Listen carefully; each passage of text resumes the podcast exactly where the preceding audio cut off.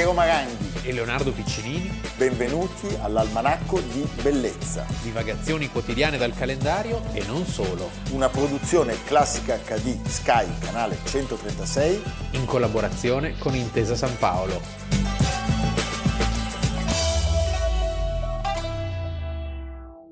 Nella storia del meridione d'Italia, il terremoto è un male antico. Dei 70 terremoti di cui si hanno tracce, sin dai tempi di Cristo, 47 hanno colpito la Campania, una decina l'Irpinia. Oggi, 23 novembre 1980, alle ore 19:45, il raggio si allarga, non si sa come, non si sa perché. In un primo momento si parla di scosse di lieve entità, con trascurabili ripercussioni sulle cose e sulle persone. Più tardi, quando si faranno i conti, risulterà che i morti sono 2.735, 8.848 i feriti, più di 400.000 i senza tetto, più di 40.000 miliardi i danni alle cose. Almanacco di Bellezza, 23 novembre. Abbiamo iniziato con un servizio drammatico sul terremoto, il terremoto dell'Irpinia, cioè quel minuto e 20 secondi interminabili che si abbatterono su quella regione, su quella zona d'Italia. La sera del 23 novembre 1980. Quindi sono passati da poco 40 anni. Prima di iniziare a raccontare quel dramma italiano, vi diamo alcuni numeri che sono veramente impressionanti. 2.735 le vittime, 9.000 circa i feriti, 394.000 i senza tetto, 6 sono i paesi completamente devastati, sono quasi 80.000 le case distrutte e almeno 280.000 quelle gravemente danneggiate, poi ce ne sono 500.000 lievemente lesionate.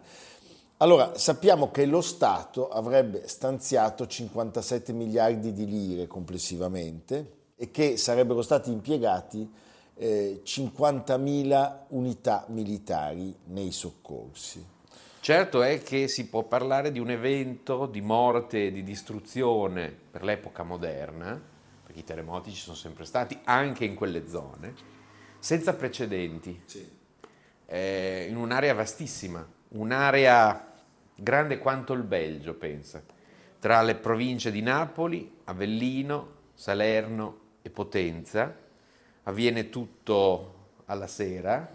C'era una partita in quel momento, sì, Juve-Inter, veniva trasmessa perché, ricordiamolo, allora la televisione non trasmetteva le partite in diretta, sì, ma ne trasmetteva prima di cena. Una soltanto prima di cena, anche un po' accorciata, che veniva scelta per, come dire, l'importanza dello scontro, per la qualità delle due squadre. Certamente Juve-Inter, il derby d'Italia. Ecco, è molto interessante, mezza Italia era davanti alla TV per vedere questa partita.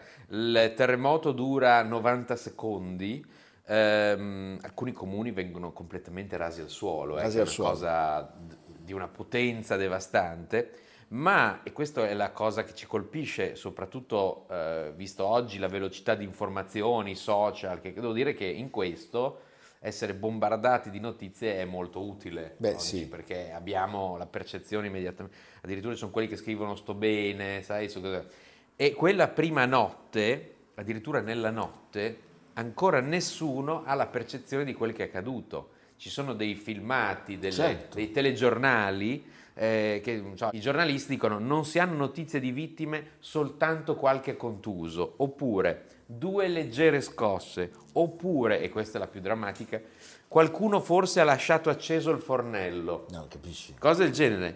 Quindi i TG minimizzano in questa situazione invece infernale, e solo al mattino, appunto, gioco di parole, il giornale Il Mattino titolerà un minuto di terrore, i morti sono centinaia. Assolutamente, e ricordiamolo, sarà sempre Il Mattino 2 giorni dopo a titolare Fate presto, un titolo talmente sintomatico e rappresentativo di quel momento terribile da diventare poi, pensa, un'opera d'arte di Andy Warhol. Certo. E che cosa accade quel giorno? Allora, chi non aveva visto la partita o non aveva l'intenzione di vederla e aveva fatto una gita fuori porta, aveva percepito un'anomalia climatica.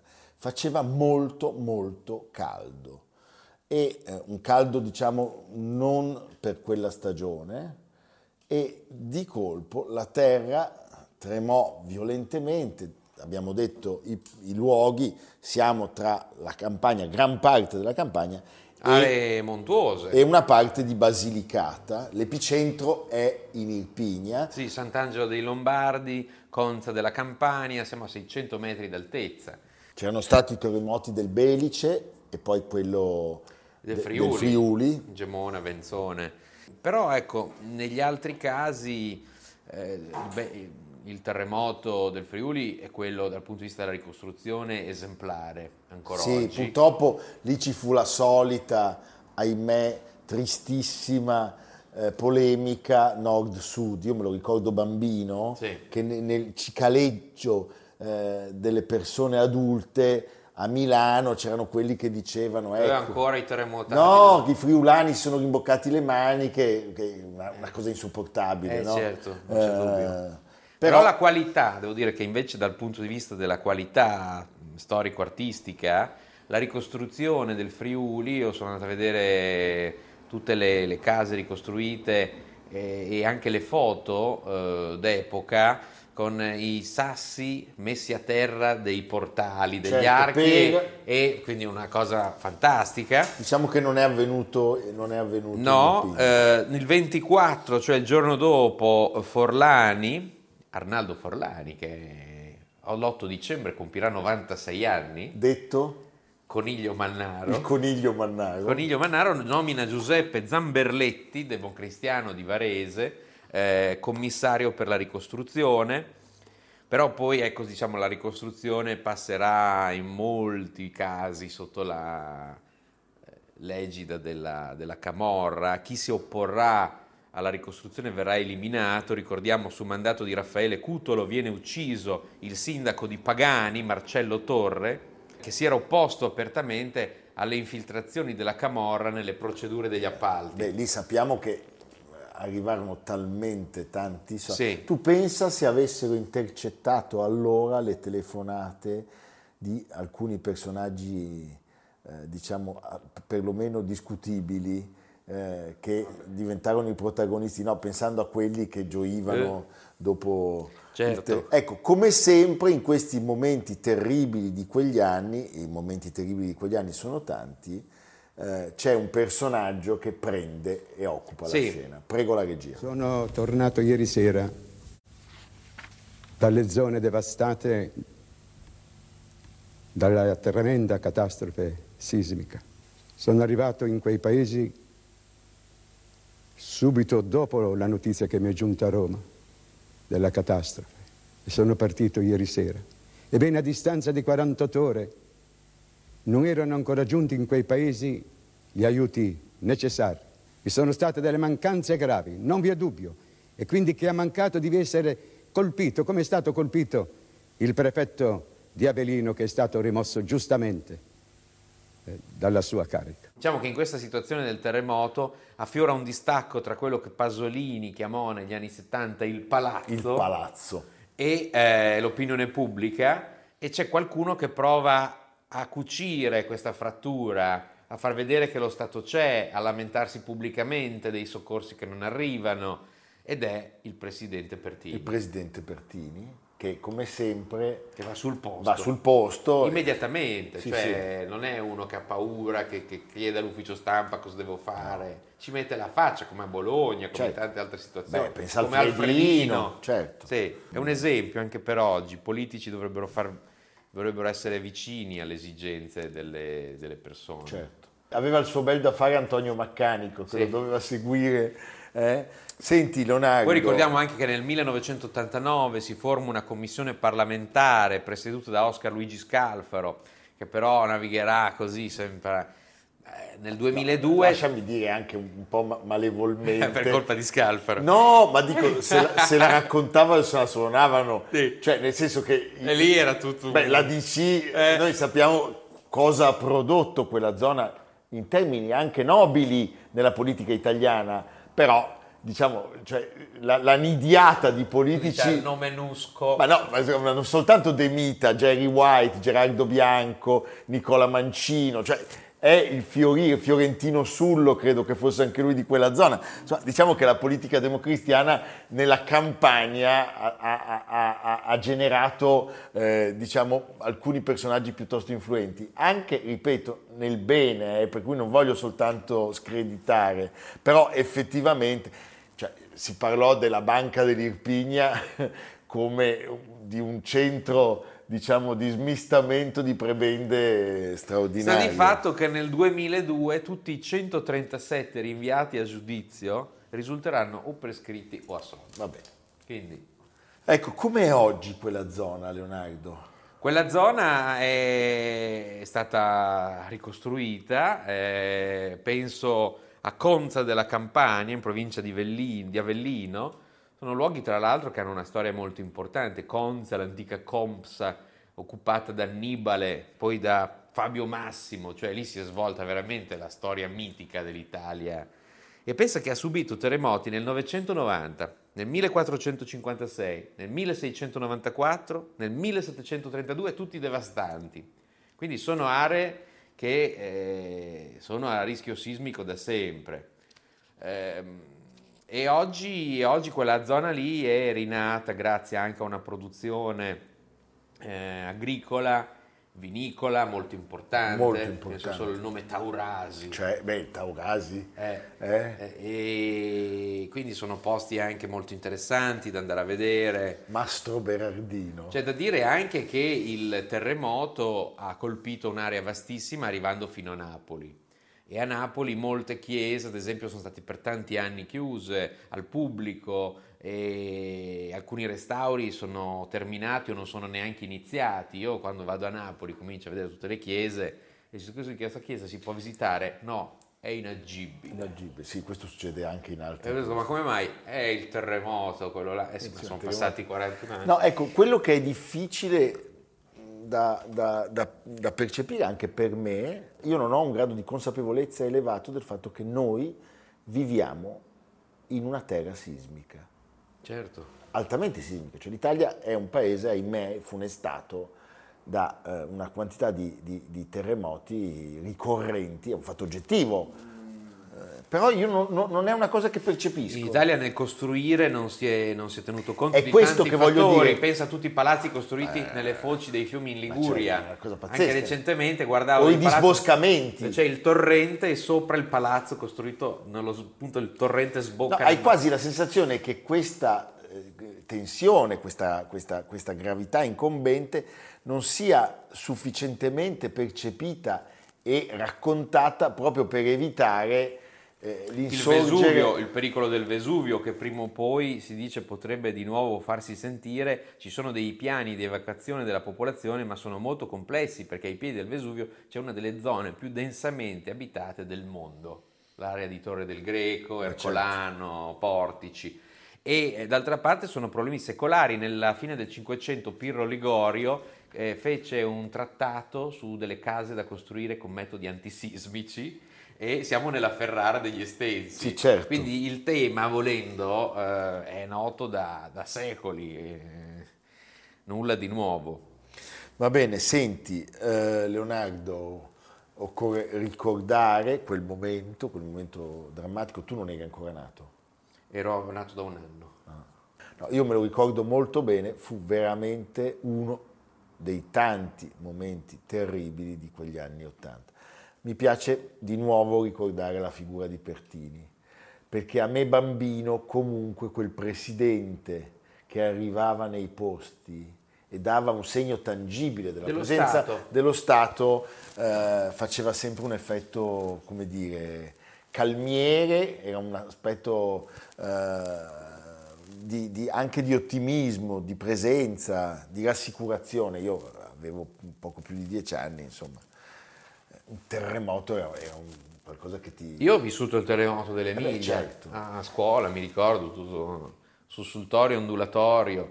E devo dire che il problema dei terremoti poi sono sempre, anche in tempi recenti, le ricostruzioni troppo lente. Penso alle Marche, penso alle immagini che ho visto recentemente di Camerino, con ancora tutti i palazzi vuoti, abbandonati. Adesso mi hanno detto che il nuovo commissario Legnini si sta dando un grande affare, però ci sono dei ritardi. L'Aquila è una città fantasma. Una città fantasma. E poi il problema della ricostruzione, cioè la ricostruzione cosa deve essere, fai, come fai. Non puoi abbandonare il centro storico per quelle orrende new town che sono state costruite. È proprio sbagliato concettualmente. Sono d'accordo.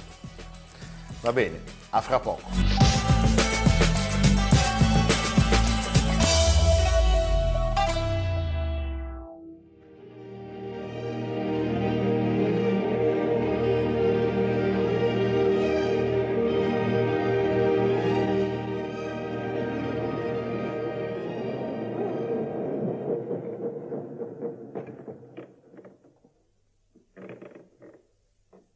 Conte Dracula?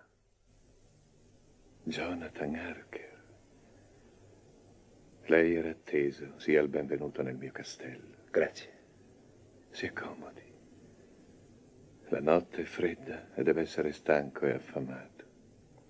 Leonardo, che paura, eh? Sì. Abbiamo iniziato con Nosferatu. No, abbiamo iniziato col terremoto. Ah no, siamo rientrati in studio con Nosferatu, il principe della notte. Avete visto uno splendido Bruno Ganza arrivare al castello del Conte Dracula. Il Conte Dracula è Klaus Kinski, la musica è tratta da Richard Wagner, L'oro del Reno.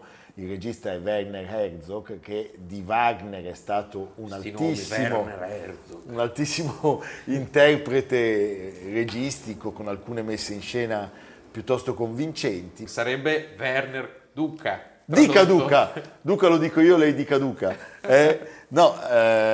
Sì, è così. E perché ne parliamo? Perché il 23 novembre del 1991, quindi 30 anni fa, a 65 anni, muore in California Klaus Gunther Nazinski. Nel nome Nazinski c'è già tutto, cioè lui era un attore tedesco, oriundo polacco, diciamolo. Partiamo subito da un dato così di cronaca, definirei nera. Sì. Cioè al suo funerale dei tre figli c'è solo il maschio. Sì. Le due figlie, Pola e Nastassja, non partecipano, riveleranno anni più tardi. Nastassja, che ha appena compiuto 60 anni e che è la donna più bella del mondo, sì, rivelano di aver subito ogni inaudita violenza da questo padre.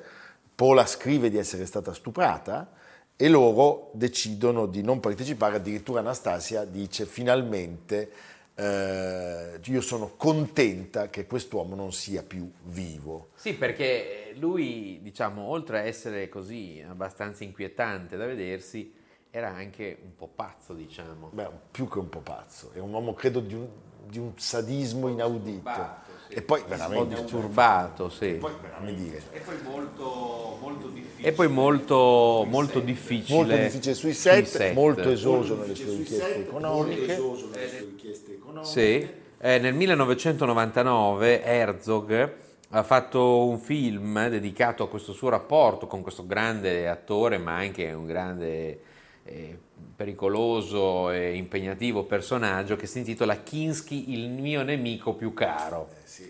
E lui dice a un certo punto: ogni capello bianco lo chiamo Kinski. Pensate, quando lui muore i giornali ricordano l'angelo nero del cinema e alcuni il miglior sadico del western all'italiana, sì, perché è indimenticabile. Il western fa sempre la parte dello psicopatico. Poi c'è Sergio Leone, sì, in Giù la testa, sì, oppure anche Damiano Damiani, Pensabe, con Luca Stelvio e Gianmaria Volontè, il Messico della rivoluzione, oppure 1968 il grande silenzio di Sergio Corbucci con Jean-Louis Trintignant. Kinski interpreta il feroce cacciatore di taglie Tigrero. Lui sul set non parlava e non provava mai.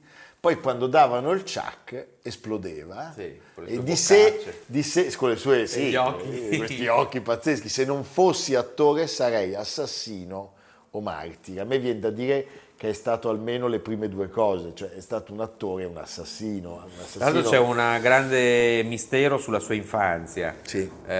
Lui è nato nel 26 e non si capisce bene se si sia arruolato alla caduta del nazismo, cosa abbia fatto. Beh, certamente è stato ricoverato in un ospedale psichiatrico all'età di 26 anni ed è stato definito uno schizofrenico. Diciamo che prima c'è la fase spaghetti western, sì, quella degli anni 60, diciamo, dove contano molto le facce, no? Da Sergio Leone in poi sono sì, le facce che... Lui inizia già per qualche dollaro in più a fare una particina. Beh sì, famosissimo, per Sergio Leone, è uno della banda, sì. E poi a un certo punto, dopo, per una bara piena di dollari, arriva il momento del suo incontro con Werner Herzog. Sarà interprete di 5 suoi film dal 72 all'88. Vivranno anche insieme a Monaco. Quindi erano stati coinquilini, e i film li conoscete tutti. Il primo ed è il più bello. Aguirre, Furore di Dio. È il più bello, l'anno prossimo saranno 50 anni. Questa storia di questo folle conquistador spagnolo. Gonzalo Pizarro, fratello di Francisco Pizarro, che va alla ricerca dell'Eldorado. Sì. Lope de Aguirre, che finirà vittima della sua folle megalomania. Viene girato in Perù. È un film, questo ricorrerà anche successivamente, in Herzog, della lotta dell'uomo contro la natura, gli ostacoli, certo, una sorta di Acab moderno. E Herzog arrivò a minacciare Kinski col fucile perché non lasciasse il set. Questa era l'atmosfera. Sì, no, pazzesco. Poi arriva Nosferatu, 1978, un altro titolo molto classico, Wojciech, 1979, il Fitzcarraldo del 1982 e l'ultimo, direi il più debole, 1987, Cobra Verde. Beh, vediamo un passaggio da Fitzcarraldo, Leonardo, sei d'accordo? Sì. Caruso. Fitzcarraldo e Caruso, prego la regia. Ora tocca a te, Caruso.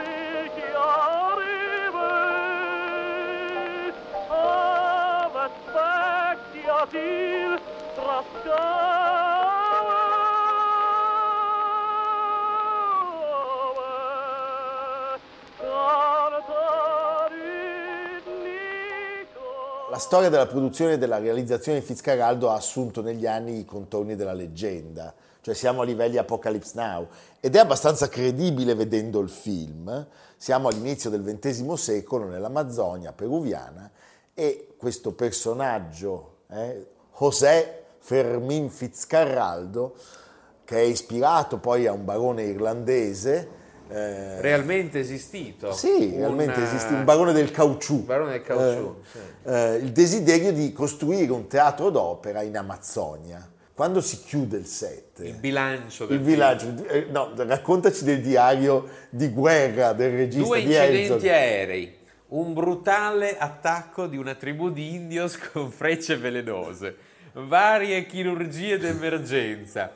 Sul tavolo della mensa con Herzog che fungeva da assistente, no, ma una cosa pazzesca. Un taglialegna che decise di amputarsi un piede dopo essere stato morso da un serpente velenoso, un numero indistinto di nativi feriti, cioè annegati, schiacciati, piramidi del faraone. È stato un film pazzesco. Alcuni indigeni si offrono addirittura di uccidere Kinski. Sì, no, qualcuno andò da Herzog dicendo: io sono disponibile per ammazzarlo, capisci? Lui disse di no e se ne vantava a una serie di registi che effettivamente sono, come dire, nella gamma altissima, l'altissima scuola. I migliori. Fellini, Visconti, Kubrick, Ken Russell e Roman Polanski, che gli aveva proposto un Riccardo III. Era geniale, sarebbe stato geniale.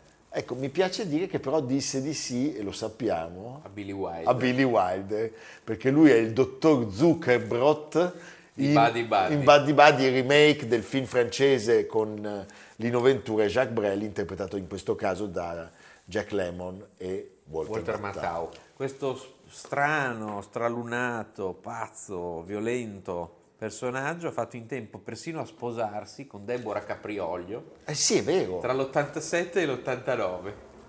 Poi non so chi dei due abbia mollato per primo. Sì, perché lui decide di interpretare. Quindi la musica classica poi è un filo che continua a entrare e uscire nella storia di Kinski e anche di Herzog.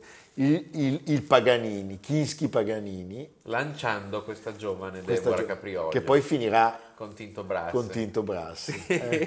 Va bene, beh, ne possiamo vedere un passaggio? Ti prego. Siamo prossimi all'orrore, va bene. Se posso, prego la regia. Papà.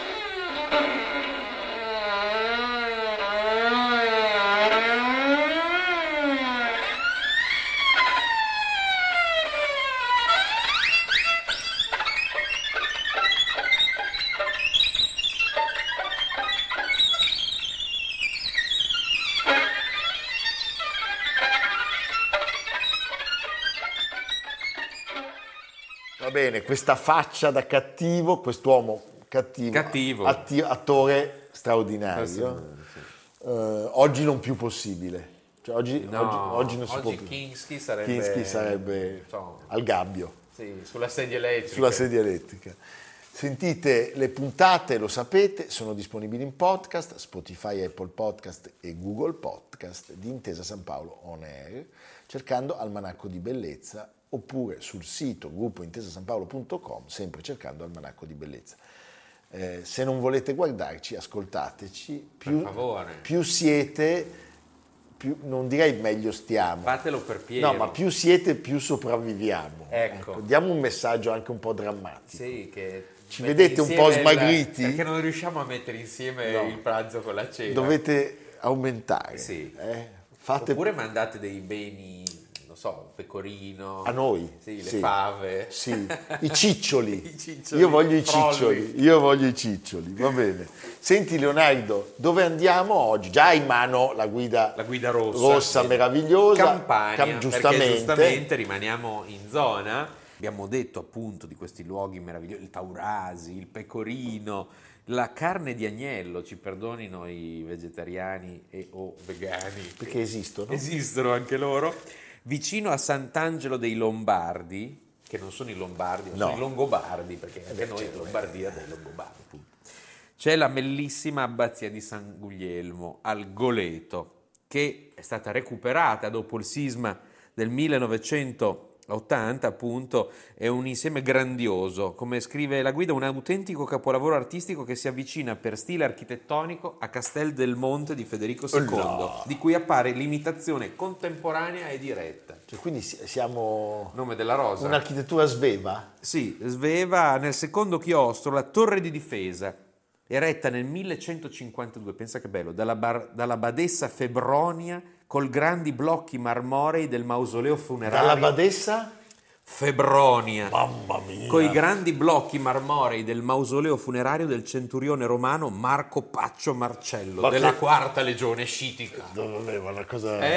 io faccio Febronia e tu fai il legionario. Marco Paccio Marcello. Beh, Marco Paccio e Febronia. Pensa cosa è successo tra questi due. Va bene, basta, buoni. State buoni, chi è questo? Maurizio Costanzo. No, dai, lo sai. Alberto Sordi. La grande guerra. Evviva, a domani. A domani.